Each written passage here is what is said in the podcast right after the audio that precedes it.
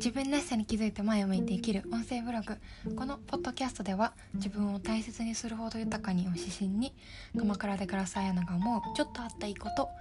伝えたいなと思った小話をお届けしています。えー、皆さんこんにちは。あのちょっと聞いてほしいんですけれども。うん。私が鎌倉に引っ越してきての話なんですけど。うん。あのおにぎりとか味噌汁を持ってこう友達と友人と朝日を見に行ったりとかこう食べ物を外で食べるっていうのがまあ何回かやってるんですよね。海でこうサンドイッチを食べるとか。で先日ちょっとこう開けたところ広いところでお昼をあのお弁当を食べてたらトンビに唐揚げを持ってかれるっていう経験をしましていやあれはカラスなのかなで、まあ、これは1回目じゃないんですよね。鎌倉に越してきて2回目で本当にびっくりして。そう。いやもうそれだけなんですけどあの 鎌倉にいらした際は海沿いとか開けたところでトンビなのかな？にご注意くださいっていう謎な余談でした。はい。で今日のテーマなんですけれども周りがそうしているからだけで選んでないかっていうことについてお話ししたいと思います。はい。でこれは私がどうして対話の時間を届けているかにもすごくつながってくるところなんですけれどもうん。そもそもというか突然なんですけど私は、ま、周りがそうだからこう進学するって決めてました。はい。こうなんでしょうね。何のために学ぶとかこれを学びたいとかまで考えられてなかったんです。そう、まあ、急に何のカミングアウトだろうって なると思うんですけど何でしょう。今の時代なのかな。日本にまあ生まれることができたら小中高とか学んでまあ、学びに多少の高卒の方もいたり短大の方もいたりっていうのはあると思うんですけどで社会に出てで当たり前に働いて周りに結婚してる人も増えてきたなみたいなタイミングで結婚されたりとかあ適齢期だなとかでこう子供生まれてみたいなあの、まあ、人によってはお家を買われる人もいると思うんですけどそういうある程度なこうイメージみたいなのがあったりするんじゃないかなって。で一応私はあの20代に東南アジアベトナムにも3年くらい出て見ていてでこれはなんかベトナムにも似ているところはすごくあるなって感じて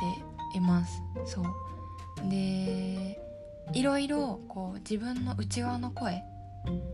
例えば転職しようかなとかこのままでいいのかなとか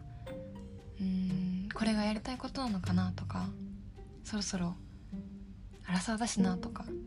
あ最近親がこう言ってくるしなとかこう、まあ、ここに入る言葉はどんなことでもいいんですけど結婚のことでも仕事のことでも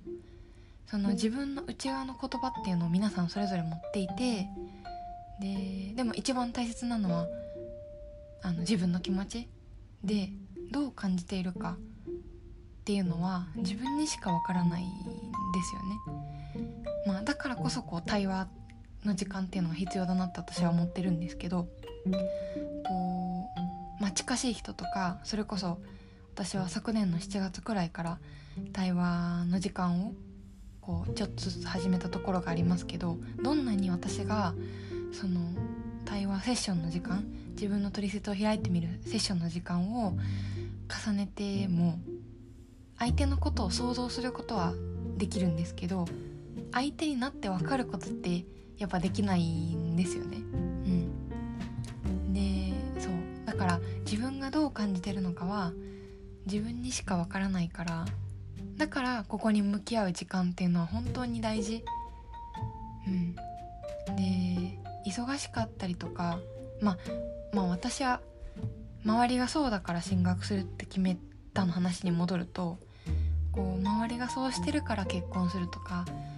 周りがそうだからそろそろかな。って決めてくと本当はどうしたいかっていうのが抜け落ちてしまう。でもみんなと同じで何が問題なんだろう。なんですけど自分の気持ちとかその内側の声湧き上がってくるこう楽しいとか美味しいとか分かりやすくていいと思うんですけど特にこう悲しいとかこう誰かに嫉妬しちゃうなとか怒ってる気持ちってナチュラルに感じないようにしていたりするところがないですかね。まあそうなんじゃないかなって思うんですけど私自身がそうだったところもありますし。うん。でその内側の声を拾えてないと拾えてないからこそこういわゆる世間一般のこうあるべきとか建前みたいなところにところが先に行っちゃう。なんかそんなところがあるんじゃないかなって。はい。だからこそ自分の内側の感情というか、まあ、その拾う時間っていうのが大切なんだろうなってこう改めて振り返っていて思いました。ということで周りがそうだからで選んでないかちょっと真面目な話になってしまいましたが最後まで聞いてくださってありがとうございます。それでは次回の配信でお会いしましょう。